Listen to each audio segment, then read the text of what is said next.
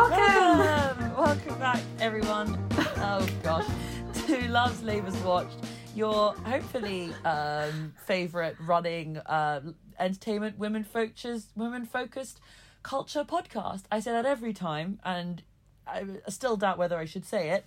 Um, welcome. Yeah, well, we might sound a little bit different this week, um, and that is because we are both following government guidelines and self isolating, distancing ourselves from everybody and staying inside. So we are not physically together, but we are together in spirit and in our hearts and connected by the magic of technology right now. So, yes, always. yeah. Yeah, it's very very exciting. Um, and so apologies for any technical technical technological glitches. Uh, we're working as kind of best as we can in the ways that are safest. And yeah, and we'd also like to just kind of extend um our sort of positive vibes and support everyone listening. I know this is a bit of a bonkers time um, and everyone's lives are being sort of upended in different ways. So uh, we hope that the podcast kind of gives you a sense of relief or enjoyment or even just helps keep up helps you keep up with the daily.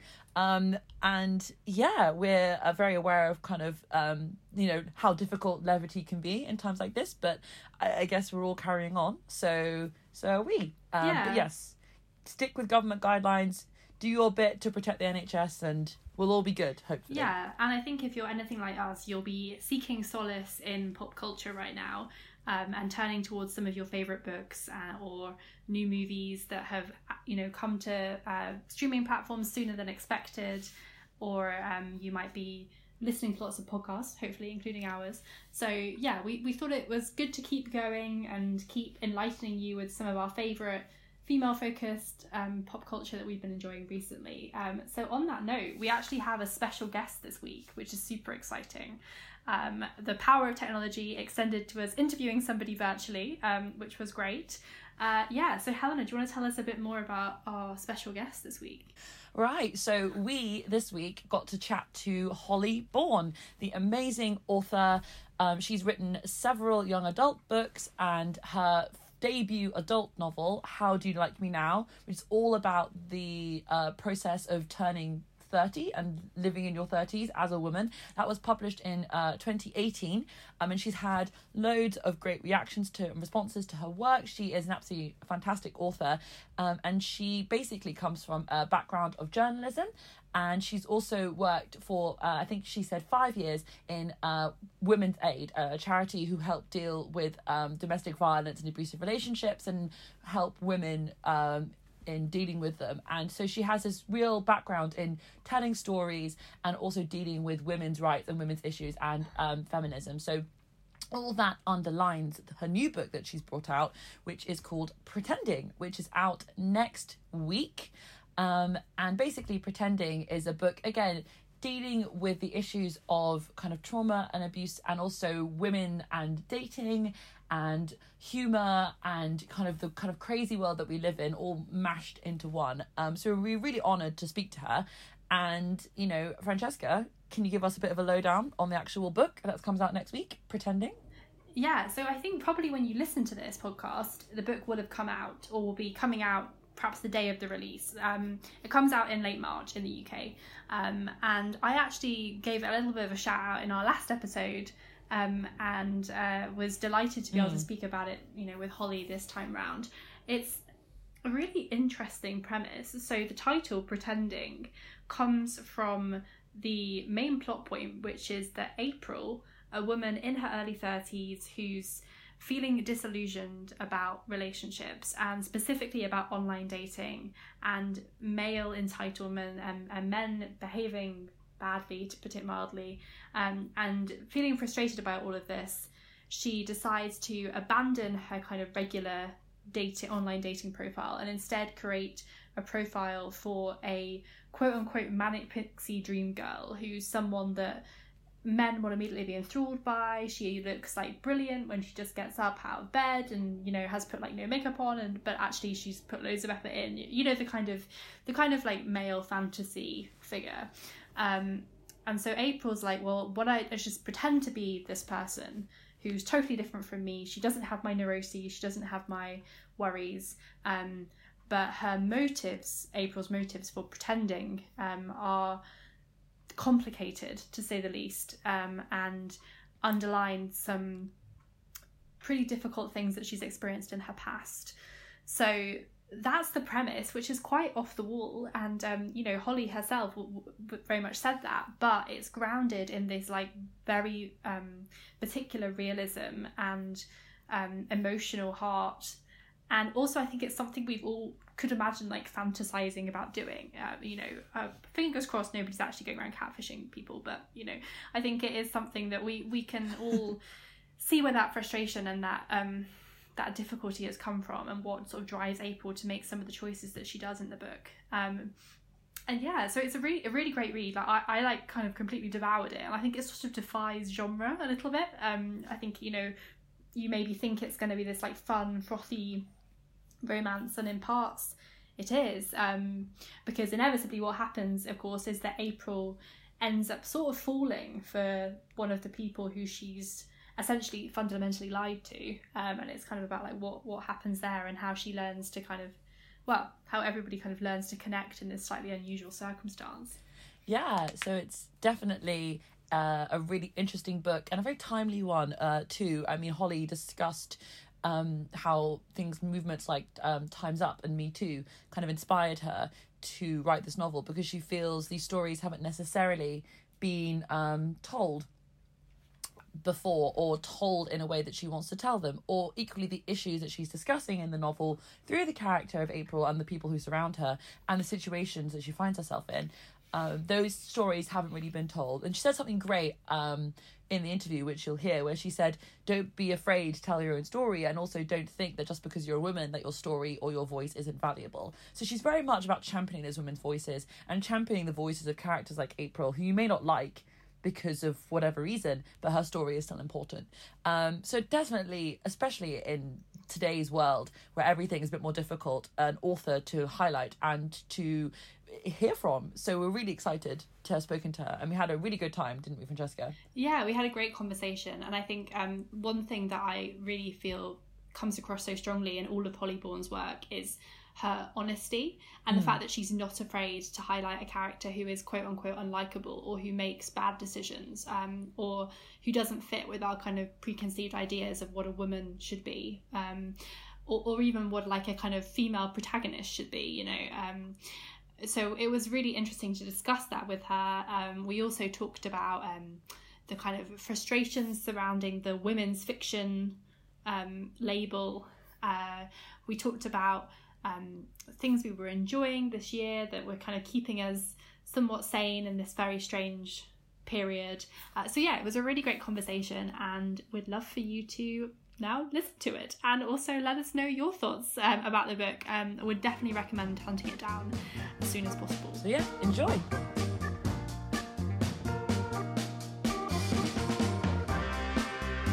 Uh, cool. So, um, Francesca, do you want to start us off?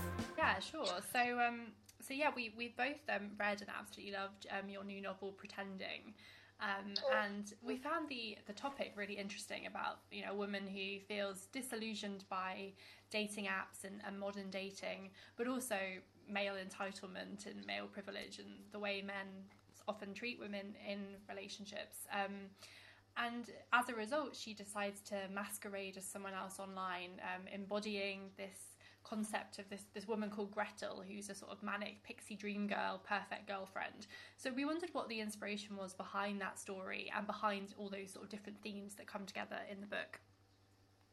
Um, it was there was no like complete like moment where I was, you know, I just got the idea for Gretel straight away. It was more like a mixture of different things that are going on. Like, um, so I'd spent five years working um, for a charity um, as a relationship advisor um, where basically, even though I was meant to be like helping people with their relationships, I just kind of it was more like some sort of rape crisis tri- triage type job, mm. and that sort of really highlighted to me the sort of epidemic of sexual violence that you know the young people, the young women are suffering from, and then Me Too kind of happened, and like so many people were surprised, but to me, after doing that job, I was like, oh no, this just tells me.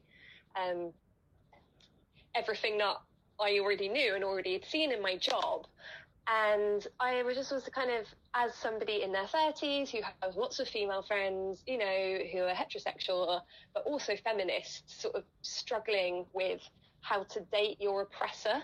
Mm. Um, and also being a woman and having female friends and also doing the work I do, like lots of people I know are survivors. And so it was like wanting to fall in love with a man where a man has been, you know, some, you know, has done something horrible to you in the past, you know, and it's just all like I just felt like I hadn't seen those discussions being had.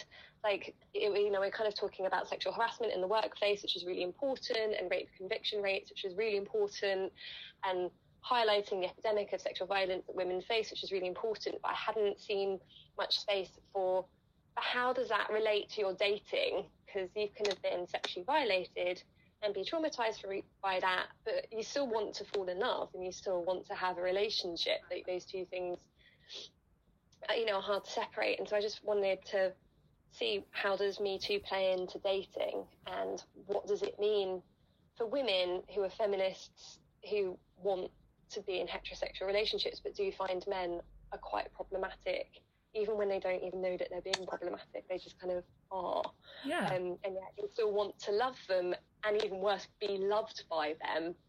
Um, and it's just a huge mess. And i was like this is a mess that i just want to like jump into and and and, and start a conversation about um, because it's sadly a normal experience for so many women to have all these questions going through their head whilst on Tinder and Bumble and Hinge.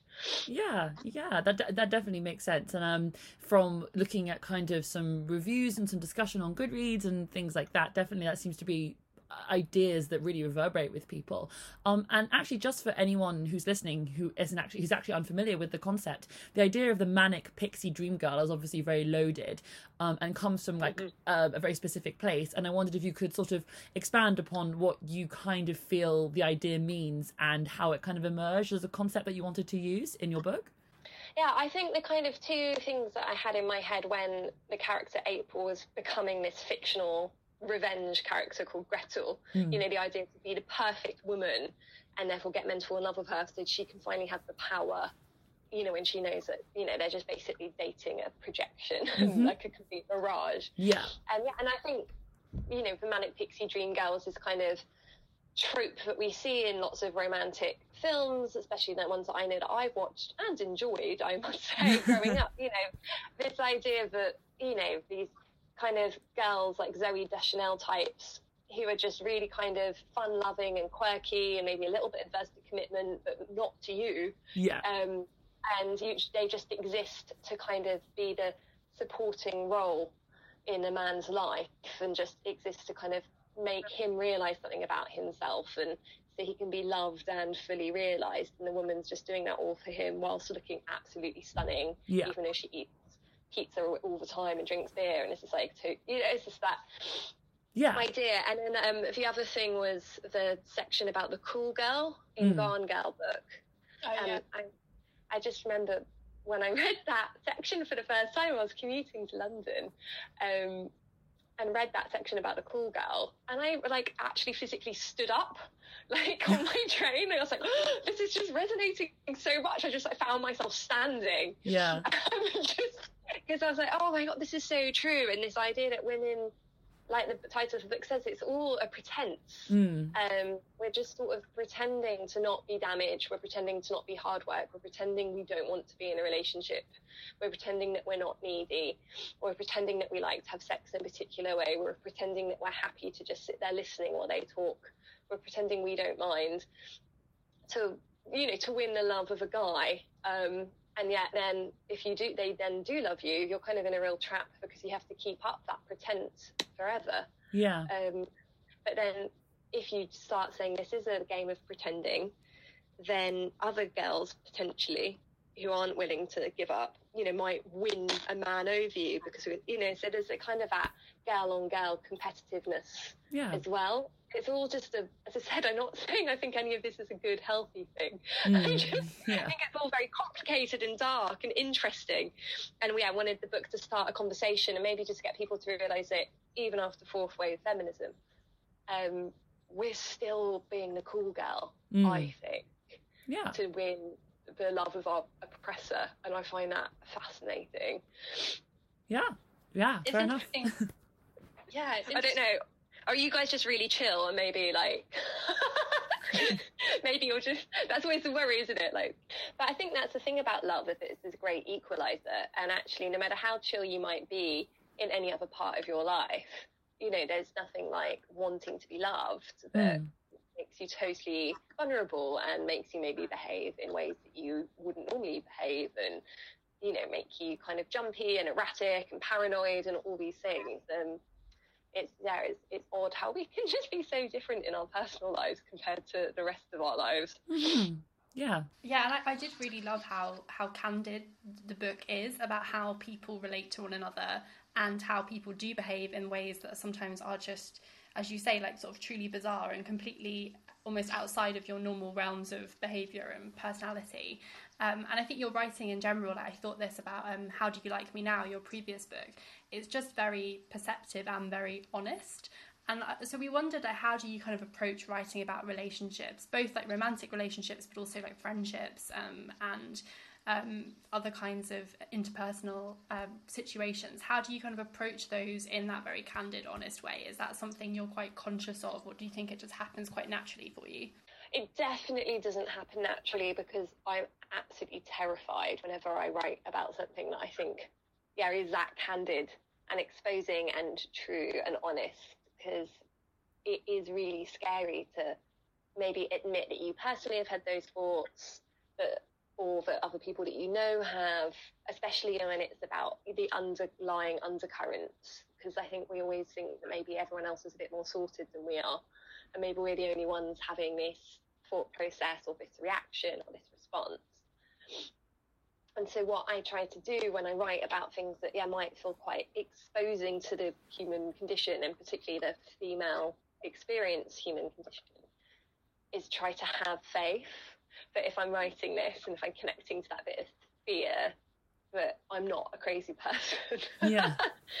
Although crazy people are always the ones going, I'm fine, I'm not crazy. But, you know, just be like, no, I'm sure I'm not the only person whose brain might have gone to this dark place at some point and, and actually try to have the courage to explore where maybe something is coming from and to just, yeah, dive into it really. Because I do believe that, yeah, but you have to be very brave to tell the truth about things that may be that exposing and embarrassing Mhm. um, whilst also as a female writer knowing that the moment you write anything people are going to just automatically assume it's an autobiography thinly veiled and having to just accept that even if some things you're writing about are actually nothing to do with you or you're just you know have researched something really thoroughly and Mhm. are trying to do a good job about something that isn't your personal experience which is knowing that you're always people are always going to think it's you anyway. So um you know, it definitely doesn't come naturally but i'm fascinated with what is below the surface of human beings and I read about psychology all the time and I spent five years working for a mental health and relationships charity and have got my level three uh, counselling certificate so I just sort of do have faith that Yeah. actually under the surface all of us fragile yeah. um, complicated nuanced neurotic attachers and um, and actually we'll feel a lot better about ourselves if, if we see those stories that actually are like our insides being told rather than stories that reflect our outsides Hmm. Yeah, and in that kind of similar vein, um, you know, reading on Goodreads and things like that, um, and also there's been a few kind of quotes on the um, book that we've received. It seems as if that has been the response so far. I read some people saying, "Oh, I never," you know, um, the main character April speaks to herself in the same way I speak to myself. Or there was a quote from a Grazia reviewer who said it was super relatable and it feels great to be heard, but also a little exposing. So there definitely seems to be that sense that these are ideas and things people secretly hold, but they haven't expressed yet. I mean, was that kind of an important idea to you as you were writing? Were you kind of aware that was happening, or is that something that's turned up kind of in the responses to your books for you? that's what I hope happens. Um, that is like when I read reviews like that, I let out the biggest sigh of relief it's humanly possible to sigh. I'm just like, Yeah, oh, phew, I've nailed it. yeah, Um, that is what I try to do the most of my writing. I kind of feel like any storyteller is aware of the parts of their craft that are kind of their best at. And I think most storytellers are way, were really in touch with parts of their craft that they're terrible at. And I'm very, very good at wallowing in the parts of my writing craft that I wish was better. But um, if I'm allowed to park that and try and feel good about myself, I see feel like my my brand and the way that I tell stories is to hopefully have that sort of psychological impact where somebody feels very seen Mm. um, about a very private part of themselves that they might be quite ashamed to even admit that they feel seen in. Um, and that to me is like the sweet spot. That's what I'm trying to get to with my writing all the time, um, with humour. That's the Mm. other thing I try really hard to do Yeah. is just try to write these very, very, very dark books that just have lots of jokes in them. Because I just feel like humour can make um, important discussions just so much more palatable um, and can like crack up the tension with that. Yeah. Um, but it is very exposing feeling seen. I don't know if you guys have read Three Women. Have you read that by Lisa Taddeo? Yeah, I've I've read it. Yeah. Uh, I felt very seen by some parts of that book, and Mm. yet felt almost too embarrassed to tell people that. Mm. and that was, you know, I was like, wow, she's really done something here. Yeah. I like feel really reassured, but also I don't want to tell people I find that reassuring because it's almost too much how much he understands the female psyche. Mm. Yeah. I don't know, did you like it? Or because I know that it really splits people that book. yeah, I did. I did enjoy it a lot. Um, I think one thing I found, which I think came much more from like the marketing around the book rather than actually anything that the author had said herself, was the sort of generalized like, oh, this represents all women's experiences. I sort of thought that maybe was perhaps not 100% true, just because there are obviously three specific stories. Um, but that said, there are definitely elements, like you say, that you think are probably quite fundamental to you know, not even female psyche, just like human psyche of how people are searching for connections and how they go about trying to get there. Um, yeah, I thought it was really interesting book, and also just how, of course, how well researched it is. The fact she spent so many years living with the characters that she um, that she then wrote about. That was, you know, pretty fascinating. Yeah, it was amazing. I loved it. I think I've bought like eight copies so far. Yeah, if you're my friend, guess what you're getting for your birthday? It's going to be three women. it used to be. Yeah. I love the book that you feel you have to share. That's great though. That, that's an author's field day. They're Yeah. stuff like that. So that's great. and it's interesting. I think you know you were talking earlier about how you juggle the different themes in your book and the different um, the different feel. Um, and I think an, an important theme of the book is is the impact of trauma and how that can be long lasting and crop up in unexpected and, and often very difficult ways. Um, and April, the main character in the book, is working through a specific trauma in a very specific way. Uh, but was there anything in particular you wanted to sort of achieve by focusing on that um, difficult part of her past? Um, and what, what did you sort of want the reader to take away from from her journey in terms of her perhaps, if not coming to terms with it, finding a way of you know accepting um, her past? Mm. I think because I had, as I said, like I've spent so long working with, um, you know, women who are who are traumatized. Um, I wanted to some degree to write a book that sort of normalized that because unfortunately, sadly, it is really normal for lots of women to be traumatized um, and yet still have a job and still have friends and still Yeah. be able to crack jokes and still have this life and yet kind of there's this sort of thing in the corner that at any point can just erupt and then suddenly you're just you know can't get off the carpet for two days um, unless you've been lucky enough to have the sort of you know intensive therapy required to to kind of put that trauma in a place in your brain where it isn't just going to erupt like Mm. a sort of dormant um, volatile volcano um, and I also wanted somebody with trauma to have a love story that was really important to me because I do think um, there's a lot of stories about you know people overcoming trauma um, or people being traumatized maybe at the beginning of the story and how they kind of learn to get over it. But I kind of wanted the trauma to be quite historical. Um, and you know linked to love because of course you know as, as I said there's lots of just women with trauma who are still out there you know holding out their hearts and wanting to be loved Hmm. um, you know, and, and how hard that can be um, when they they're scared that the moment they reveal their trauma, the love might be get taken away. Um, so but yeah, as I said, that's so normal. It's what's so sad about you know me too is just showing how normal people like April are.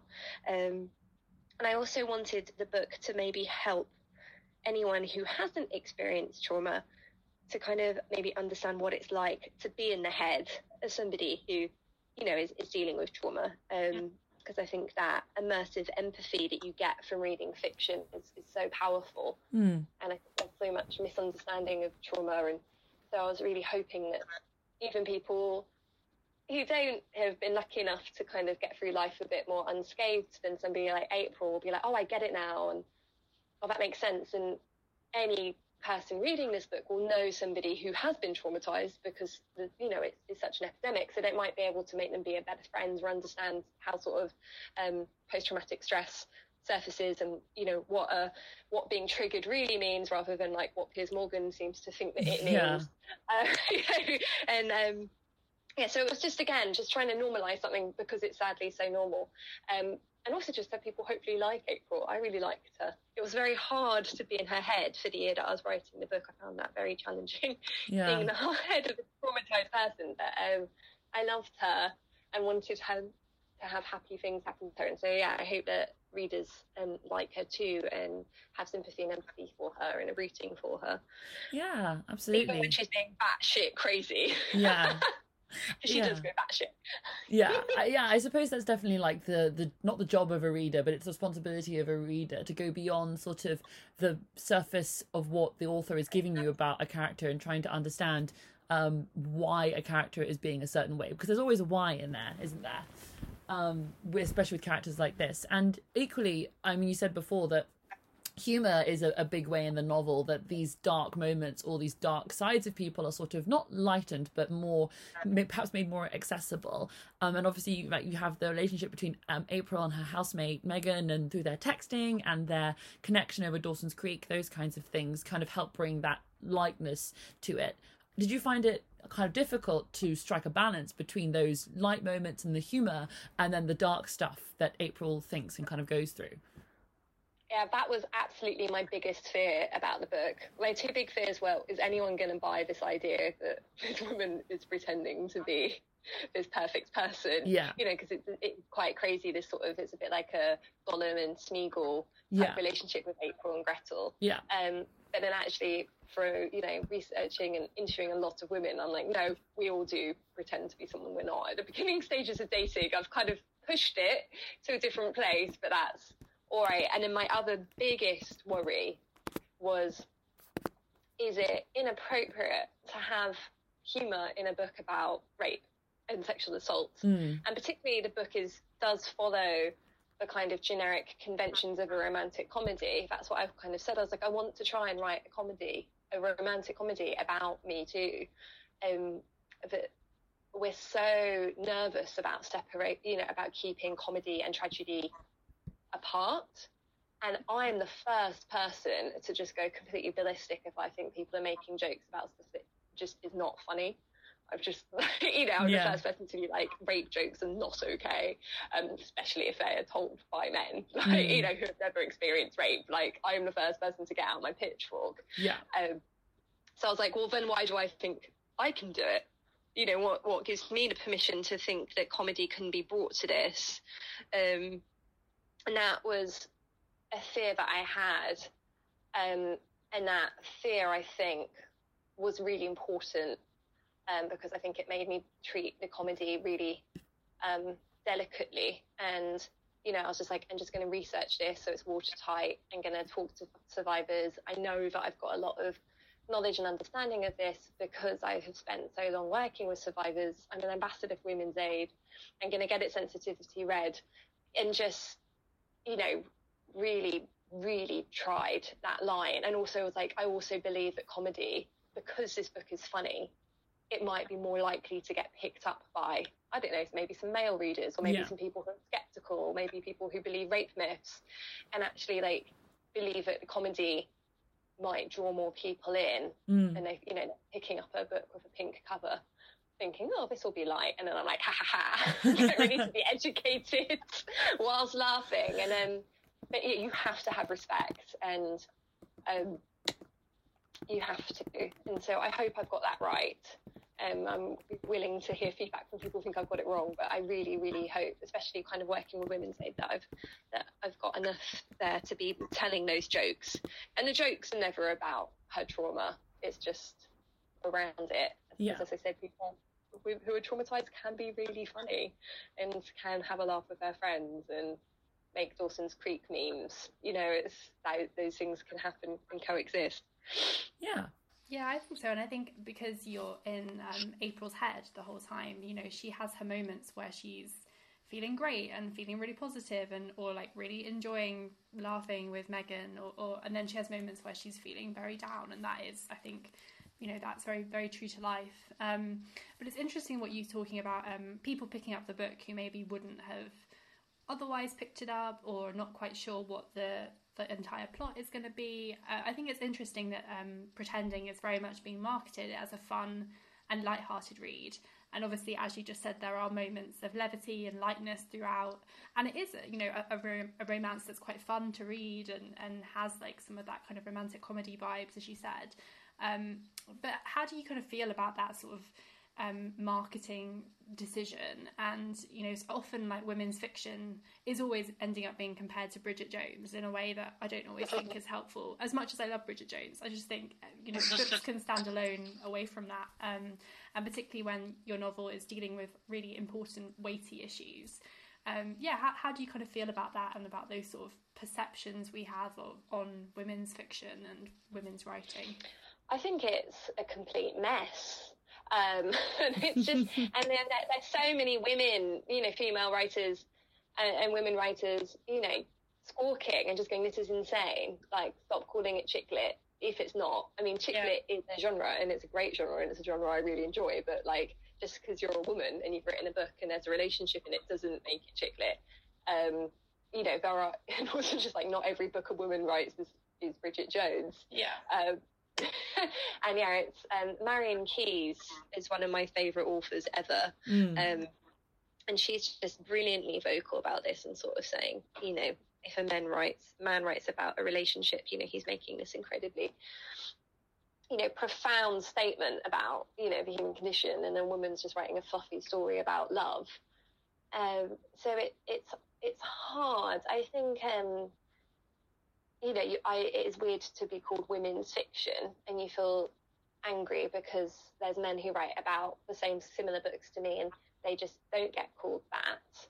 Um, but then anyone who sort of dismisses my stories or other female writers' stories because of that kind of genre, like genre being a thing, and being marketed to, they're just showing up their own ignorance, really. Mm. You know, and I've had men come up to me going, "Oh, I would like to read your book, but I'm not really the target audience." Like, and I'm like, "Why not?" Mm. like, "Oh, you know, because I'm a man." And I'm like, "Oh, so you, you know, that's it." You know, it's just so, it just highlights just how, like, yeah, ignorant they are. Um, so it makes me angry, but um, you know, you just kind of channel anger into further creativity. Um, yeah. And and just you know it's, it's, good that there's things like the women's bailey prize and there's spaces to celebrate women's writing but um, i long for the day that it's just writing and just fiction without a, a caveat before yeah.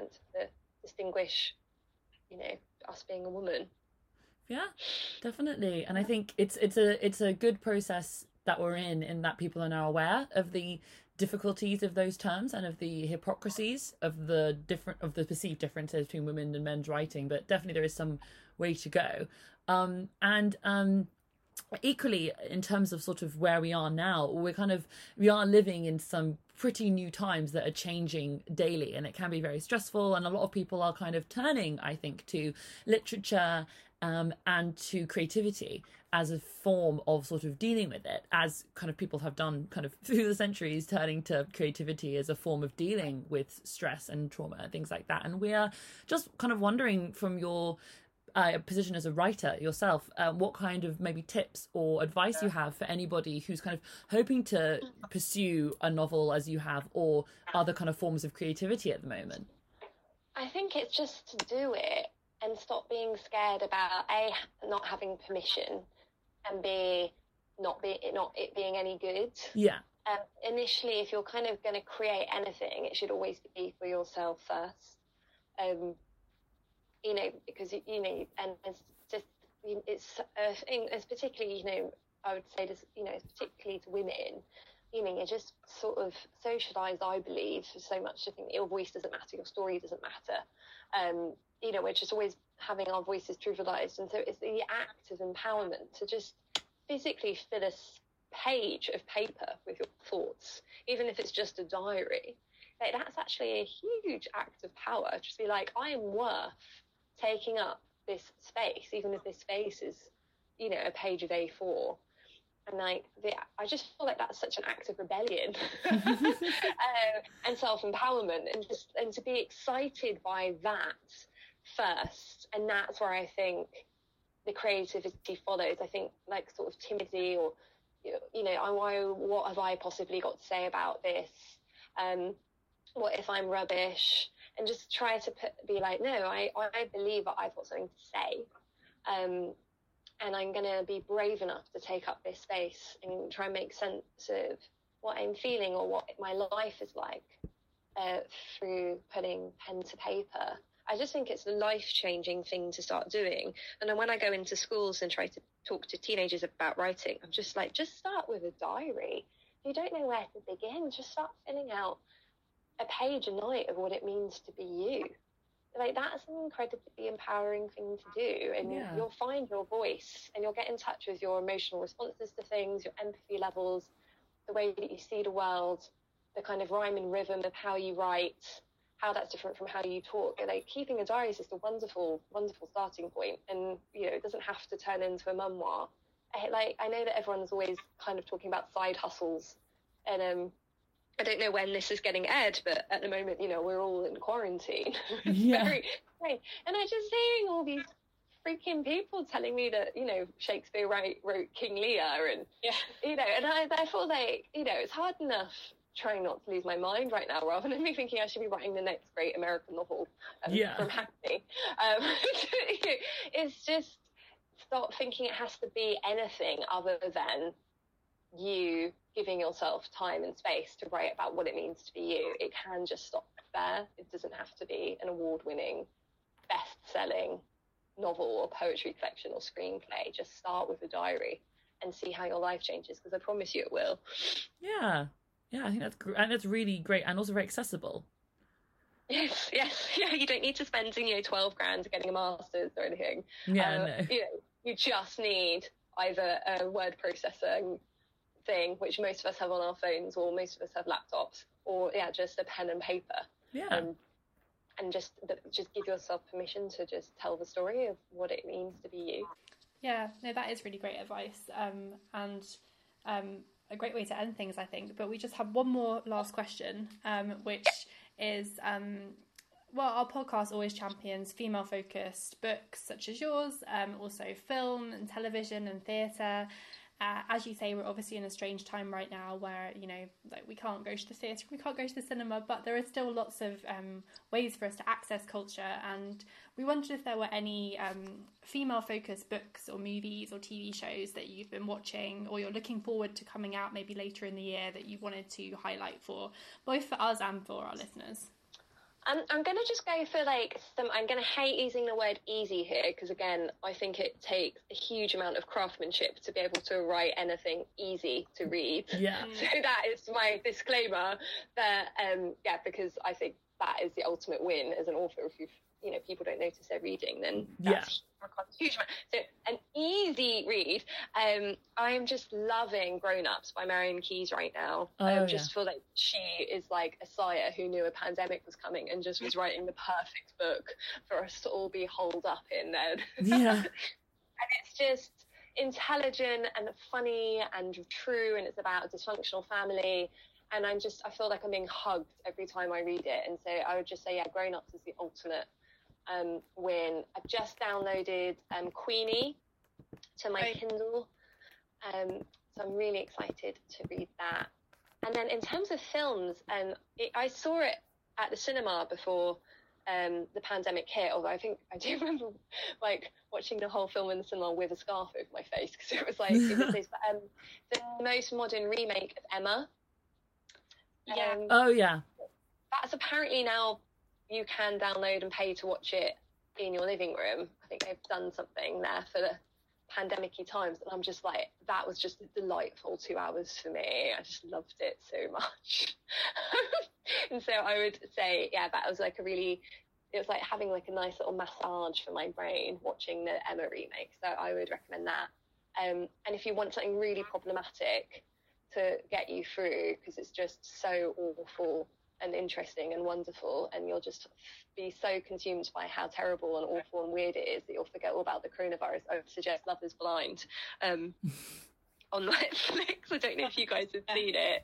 Have yeah you bits seen and it pe- yet? bits and pieces. Yeah. I'm just like obsessed. Like, Yeah. as somebody who spends a lot of time reading about attachment for fun, this like It's like social experiment, isn't it? it's at yeah i'm just i cannot like tear myself away from it. It's just the only thing that's making me not think about coronavirus. And also like the way that they're dating in the pod i'm like that's very social distancing friendly dating. Yeah, true. so um yeah those are my my options. Yeah i'm not going to tell people to try and read all of shakespeare's works when they're already terrified and probably struggling to concentrate for more than 10 minutes at all. I'm like just go to the happy places um go to the art that makes you feel good right now now's Yeah. not the time to read king lear yeah. in my opinion or to try and write it Yeah. Yeah, fair enough. Yeah, that that's really good. Uh, it's really good. I think um, King Lear certainly isn't the, you know, certainly isn't apocalypse literature, is it? how did he write anything through the plague i like not write a thing at the moment i'm just unless it's like the only thing i can write is in my google search bar like what horrible thing has happened to a coronavirus right now. Since i last checked two minutes ago. Yeah, we've had a forty-minute break now, so we'll all return and see what's oh happened no. next. oh i don't want to go back out let me talk about Oh. books forever Oh well, thank you so much for um, chatting Thank with you. us. It's been so great. Um, we always love talking to authors um, and reading their books, and then being able to actually go dive deep into um, dive deep into their books and to them. So yeah, thank you so much. well thank you very much for having me Yeah, thanks. Have a great afternoon. Um, well, as, as much as you can. In Yeah. yeah. Maybe, yeah. yeah you too stay safe wash your hands Yes. Thanks. All right. Thanks, Holly. all right thanks so much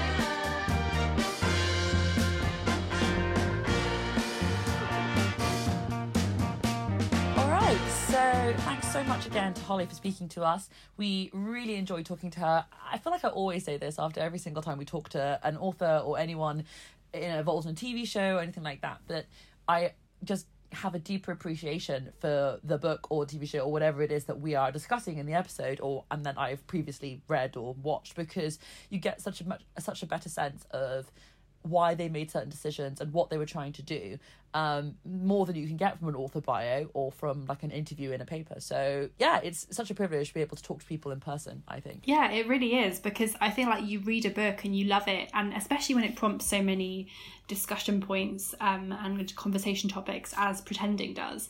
Like it's like the ideal situation to be able to actually speak to the author directly about why she made those choices and what her thought process was. And uh, obviously, as you can tell, it was such an intelligent and interesting read. And I think, uh, yeah, hopefully our discussion reflects that.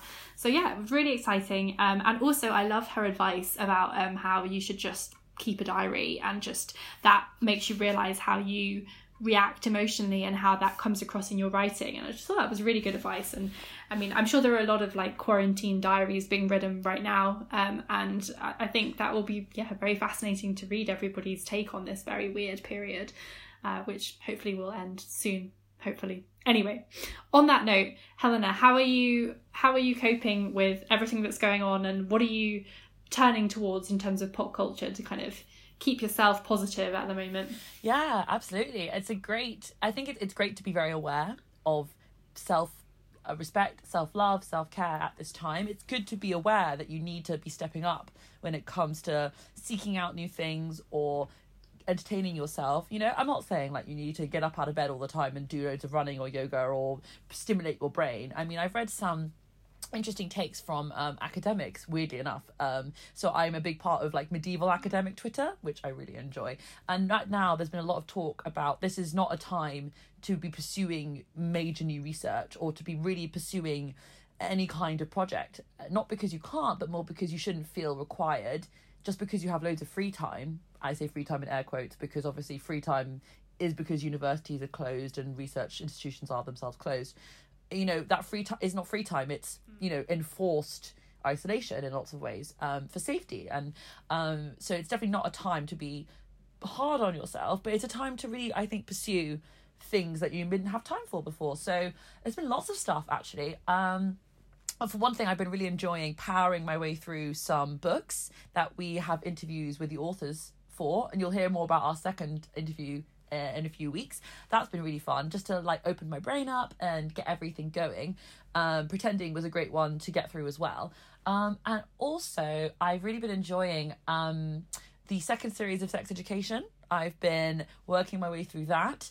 Uh, which is great because uh, the first series um, was, you know, I think I've talked about this before on the podcast. The first series was landmark in terms of kind of changing television and for producing a new kind of show. And I think the second season's only going to higher heights, which is great. Um, I feel like a show, what a show can do in its second season is definitely expand and improve and just make the universe even bigger. One example of that, for example, is um, Jean, the mums. You get much more of a take on her life in the second season than you do in the first. In the first, she's more of just like a fun mum.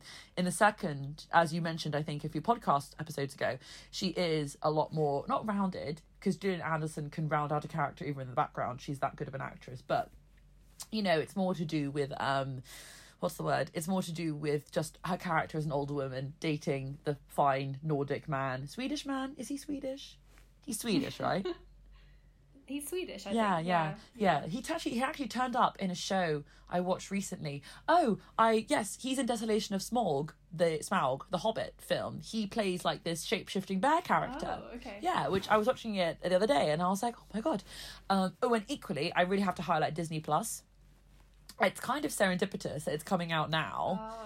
Um, you know, I think the March 24th release date, that was um, a few days ago from when we were recording this, um, that's been on the cards for a few months, at least, uh, not if not a year or more for Disney.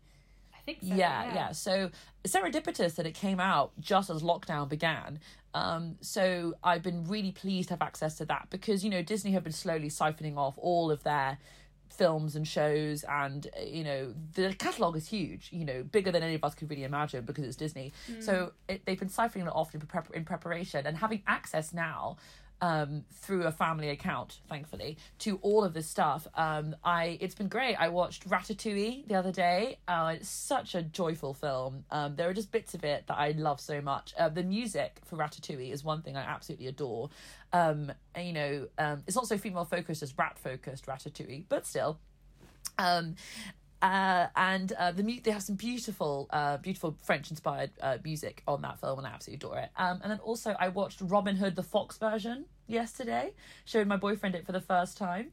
Uh, yeah, he definitely was like. I mean, I, you can't see my face, um, but Francesca can, and it's very like confused face, um, because you, you keep expressing you think the fox from Robin Hood is hot. My boyfriend's like, I don't think I really appreciate this or want to know about this, um, and rewatching Robin Hood actually from an adult perspective, um, you know, I kind of found that uh, I've always loved Robin Hood. I think for the medievalism of it, so it's set in like this sort of like uh, sort of what's the word? It's set in this idealized 1200s, right? Because it's all about King John and the Crusades, um, and that's the kind of that's where it's kind of set and it's in this medievally england which is kind of like this um same kind of medieval as like in sleeping beauty for example the ideal medieval like high baroque there's kind of castles and kings and archery competitions and knights and um you know the village of nottingham is a world in Robin Hood. It's not just a little village. And then the fight with King John is representing the peasants and the lower people versus the king and his taxes. And you know, it's it's like you know this sort of ideal, uh, very kind of British, I think, medieval history that um, I personally really really enjoy. So. Um, that was that that I didn't realize may have actually inspired me to be a medievalist because I loved Robin Hood the Fox movie so much when I was little. I know, strange to think, isn't it? But Uh, also, it's very interesting to think about the uh, the characters on the sh- on in the film. My boyfriend commented that he thought that like the beautiful characters, aka like Maid Marian, right, were like voiced by people with very high class sounding voices. I mean, this is in the 70s, but still. And then, like, the lower class people, i.e., the peasants, are more like working class sounding. And I, I have air quotes here because, you know, class and association with voice, uh, uh, they're just those things. They're just associations. They're not cemented, not reality. But it was very interesting to think of the film as like a expression of social levels and um, and what people thought in the 70s a children's film should be. Um, and then what the uh, the what's the word? What the ideal medieval looked like including when it comes to social classing and gender classing and things like that. So yeah i've been really trying to like expand my horizons by going into old fate old nostalgic favorites and then critiquing them with my adult eye, which is driving my boyfriend absolutely up the wall, I will say. Um, and then let me think. I really want to talk about something women focused as well. Hmm, give me a second to think. Well, actually, um, I'm really so excited actually to start The Five by Hallie Rubenhold. Um, so essentially, uh, me and Francesca are part of a book club, and the book club is going ahead despite it having to be um, probably online, definitely online. Um, and we're all reading The Five uh, by Hallie Rubenhold, as I, as I just said. And the book itself is about. Um, the book itself is about the five women which the infamous Victorian killer Jack the Ripper is purported to have killed on the streets late at night in London in 1888. I believe it's 1888. Yes. And uh, yeah, and basically Hallie Rubenhold took umbrance with the idea. She's a historian and she took umbrance with the idea that Jack the Ripper's victims had been reduced only to names, places, the fact they were murdered by a man, a classic kind of woman in the fridge kind of idea. Um, and they most most historians of Jack the Ripper were obsessed with all the details of him and everything about who he could be, and we still don't know, obviously. Um, but all they could say about the women that he killed, and it's only really women that he killed, um, purportedly, um, they're all said to be prostitutes, streetwalkers. You know, the reason that they were killed is because they happened to be out on the street working and actually, Hallie Rubenhold contends that she thinks, from her analysis, only two of them, of the five that were killed in 1888, were actually prostitutes. She kind of suggests that the other three were assumed to be, but the only reason they were murdered is because they happened to be A, in the wrong place at the wrong time, and B, a woman. So I think it's a really interesting book to read. It's been heralded, you know, top of the paperback best-selling list this in the past few months. So um, we're all quite excited to we'll read it. Well, I am. Um, so yeah, I like to highlight that too. Yeah, so it's interesting you said that because actually the five was one of the um, things I was going to highlight um, in, in this episode. Um, obviously, I just read it as well for the book club, um, and yeah, I found it so enjoyable. I think it's such a good piece of history. It's really fascinating how she delves into the lives of these five women who, like you say, no one knows anything about aside from this one very unfortunate thing that they all have in common. Um, and, you know, it's, it's just a, a really interesting kind of revisionist feminist piece of literature that it's sort of fascinating no one's ever thought to look into this before or not in the same level of detail. And obviously as you say it's had this real resonance with so many people. And i think it's because she looks beyond um, the headlines at the time and beyond the way historians have approached this in the past um, and goes to like the humanity and the shared humanity that the, the five women have in common. And yeah I, I found it to be uh, you know a lot of people were saying to me oh is it really depressing and I think the thing is that it obviously each woman's story has this truly tragic ending, which you know we went from going into it, but it's not about their how they died. That's that's very much not the focus. And instead the focus is how they lived their lives and what the constraints were on their lives that were put there by the Victorian society that they were living in. Uh, it's about how they tried to strive and how they were brought down by things outside their control, sometimes things that were in their control, like there's you know a theme of um, alcohol abuse throughout a lot of the women's stories, but that's all handled so sensitively and empathetically, and I think that's that's one of the the book's strengths. Really, it's it's definitely not um, a kind of gruesome like crime thriller of like this is what happened to each woman. It, you know that's not the focus, um, which I really admired, and I think that Um, it's also just a really fascinating piece of social history. Um, you and I did this course at university that was about social history and, and kind of looking at um, hi- historical periods through, you know, like ordinary people's lives rather than through politicians or wars or, you know, these big moments. Instead, looking at like people's diary entries and what people bought and f- from supermarkets and, and well, not that they had supermarkets in the Victorian period, but you know what I mean. Um, and I think that, yeah, this book very much is on a similar vein. Um, it, you know you've it's sort of Dickensian, but actually these are real people and you know real lives. Um, yeah, so I 100% recommend to our listeners if you haven't come across this book already, and uh, I think our book club discussion is bound to be very interesting, uh, which is upcoming. So yeah, I'm really interested as well that Hallie um, Hallie Rubenfeld she has a new book coming out um, called Bad Women, which I think is along the same kind of lines where she investigates um, historical figures who have been quote unquote labeled bad and she tries to look beyond those headlines so yeah no it was um yeah I'm, I'm excited to hear what you think about it when you read it i think you'll love it as well Yes, and I am totally ready to have my mind blown by that book. Um, so yeah, and to continue on the discussion, um, Francesca, uh, what kind of stuff do you want to talk about um, during this kind of period of isolation? Well, so I've been self isolating isolating with the five, as I said, which although I was just saying how it is not fully depressing, in some ways it is also a little bit depressing. So I've been trying to even out uh, reading that book with looking for some purely light-hearted entertainment, and I have been finding that in two places. Number one, Lizzie McGuire. So I watched or rewatched the Lizzie McGuire movie um, and had such a great time highly recommend doing that, particularly if it is something that you have a nostalgic feel for, which we definitely do, um, uh, being something that we grew up with. Uh, but after having watched the movie, which I obviously had seen like a lot, like in the way that we all have, I was like, oh, I should like revisit some classic Lizzie McGuire episodes, like of the actual TV series. For anyone who's not aware, uh, Lizzie McGuire was a Disney Channel TV show that was on in the early noughties about young woman living her Disney Channel life where she was trying to figure it all out, you know, had um, some good friends around her, some family who she would sometimes argue with, but basically the stakes are very low.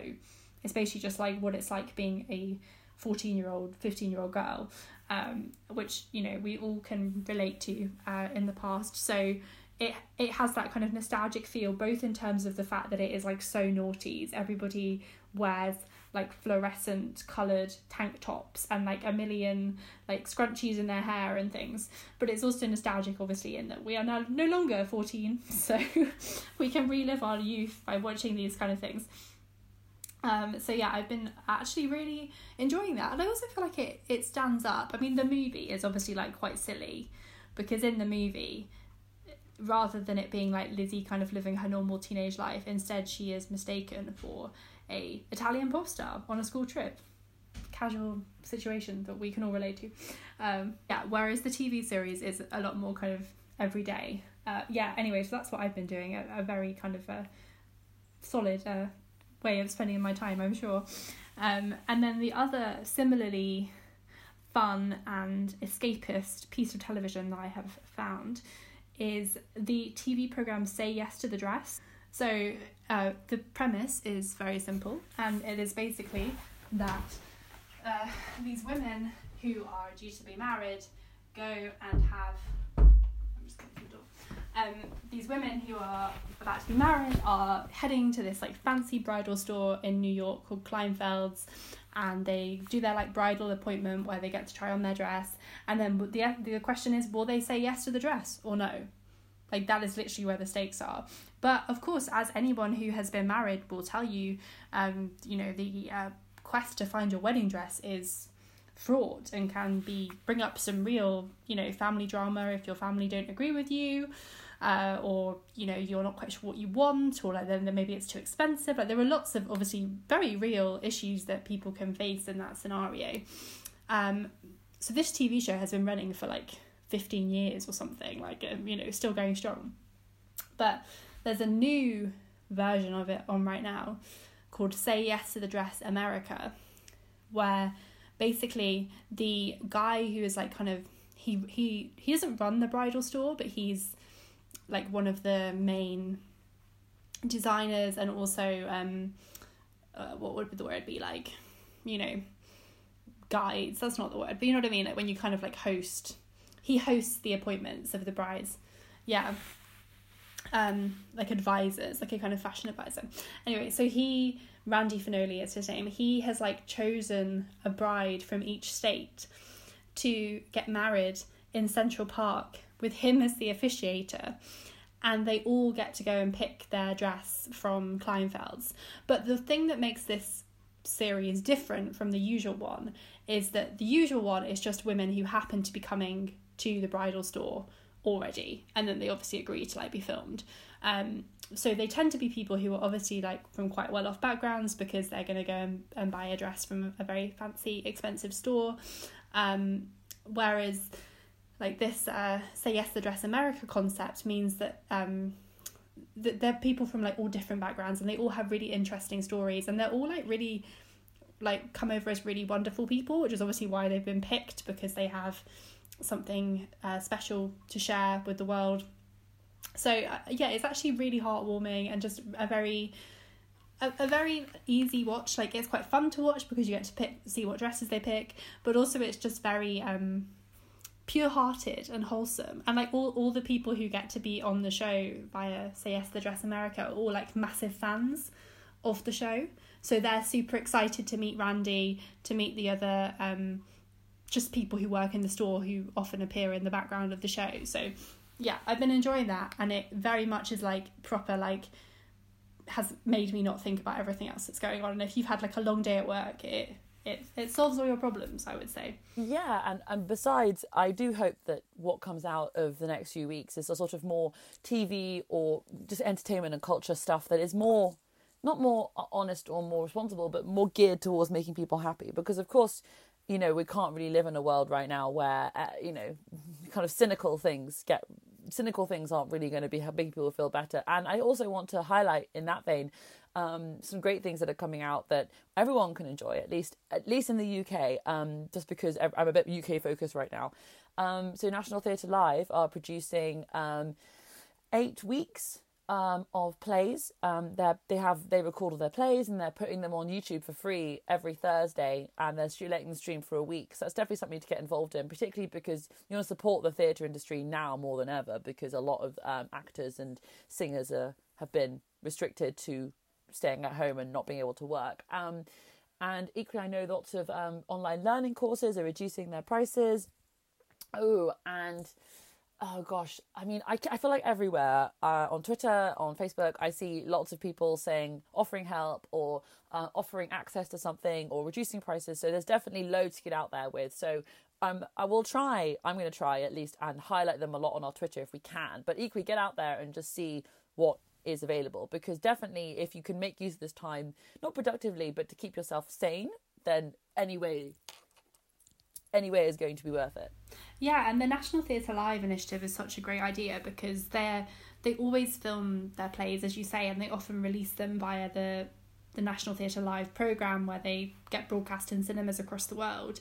Um, but often it might be you might have missed that um, or you have to go pay and go see that in the cinema. So the idea of doing it virtually at the moment and doing it for free is such a great one. Um, and also i imagine that that would be something that's be able that people would be able to access internationally if it's been put on youtube hopefully. Um, but i think a lot of countries and a lot of um, theatres are looking into doing similar things. Uh, obviously, we're still kind of in early days almost of the current situation, even though obviously we hope it won't last for too long. But I think it, as things kind of progress, I think um, cultural outlets um, and theatres and uh, cinemas are going to kind of think of like creative and exciting ways of making sure people can still enjoy their content. Um, and I'm definitely gonna try and check out some of that. You know, there's a lot of like ballets that you can watch online and, and things like that. Because to be honest, like that's the kind of thing that in my normal day to day life I would think, oh, that'd be really cool, but I might not actually get around to doing. Um, and in part, obviously, that's because usually, luckily, I have the option of maybe going to see those things in you know in real life in person.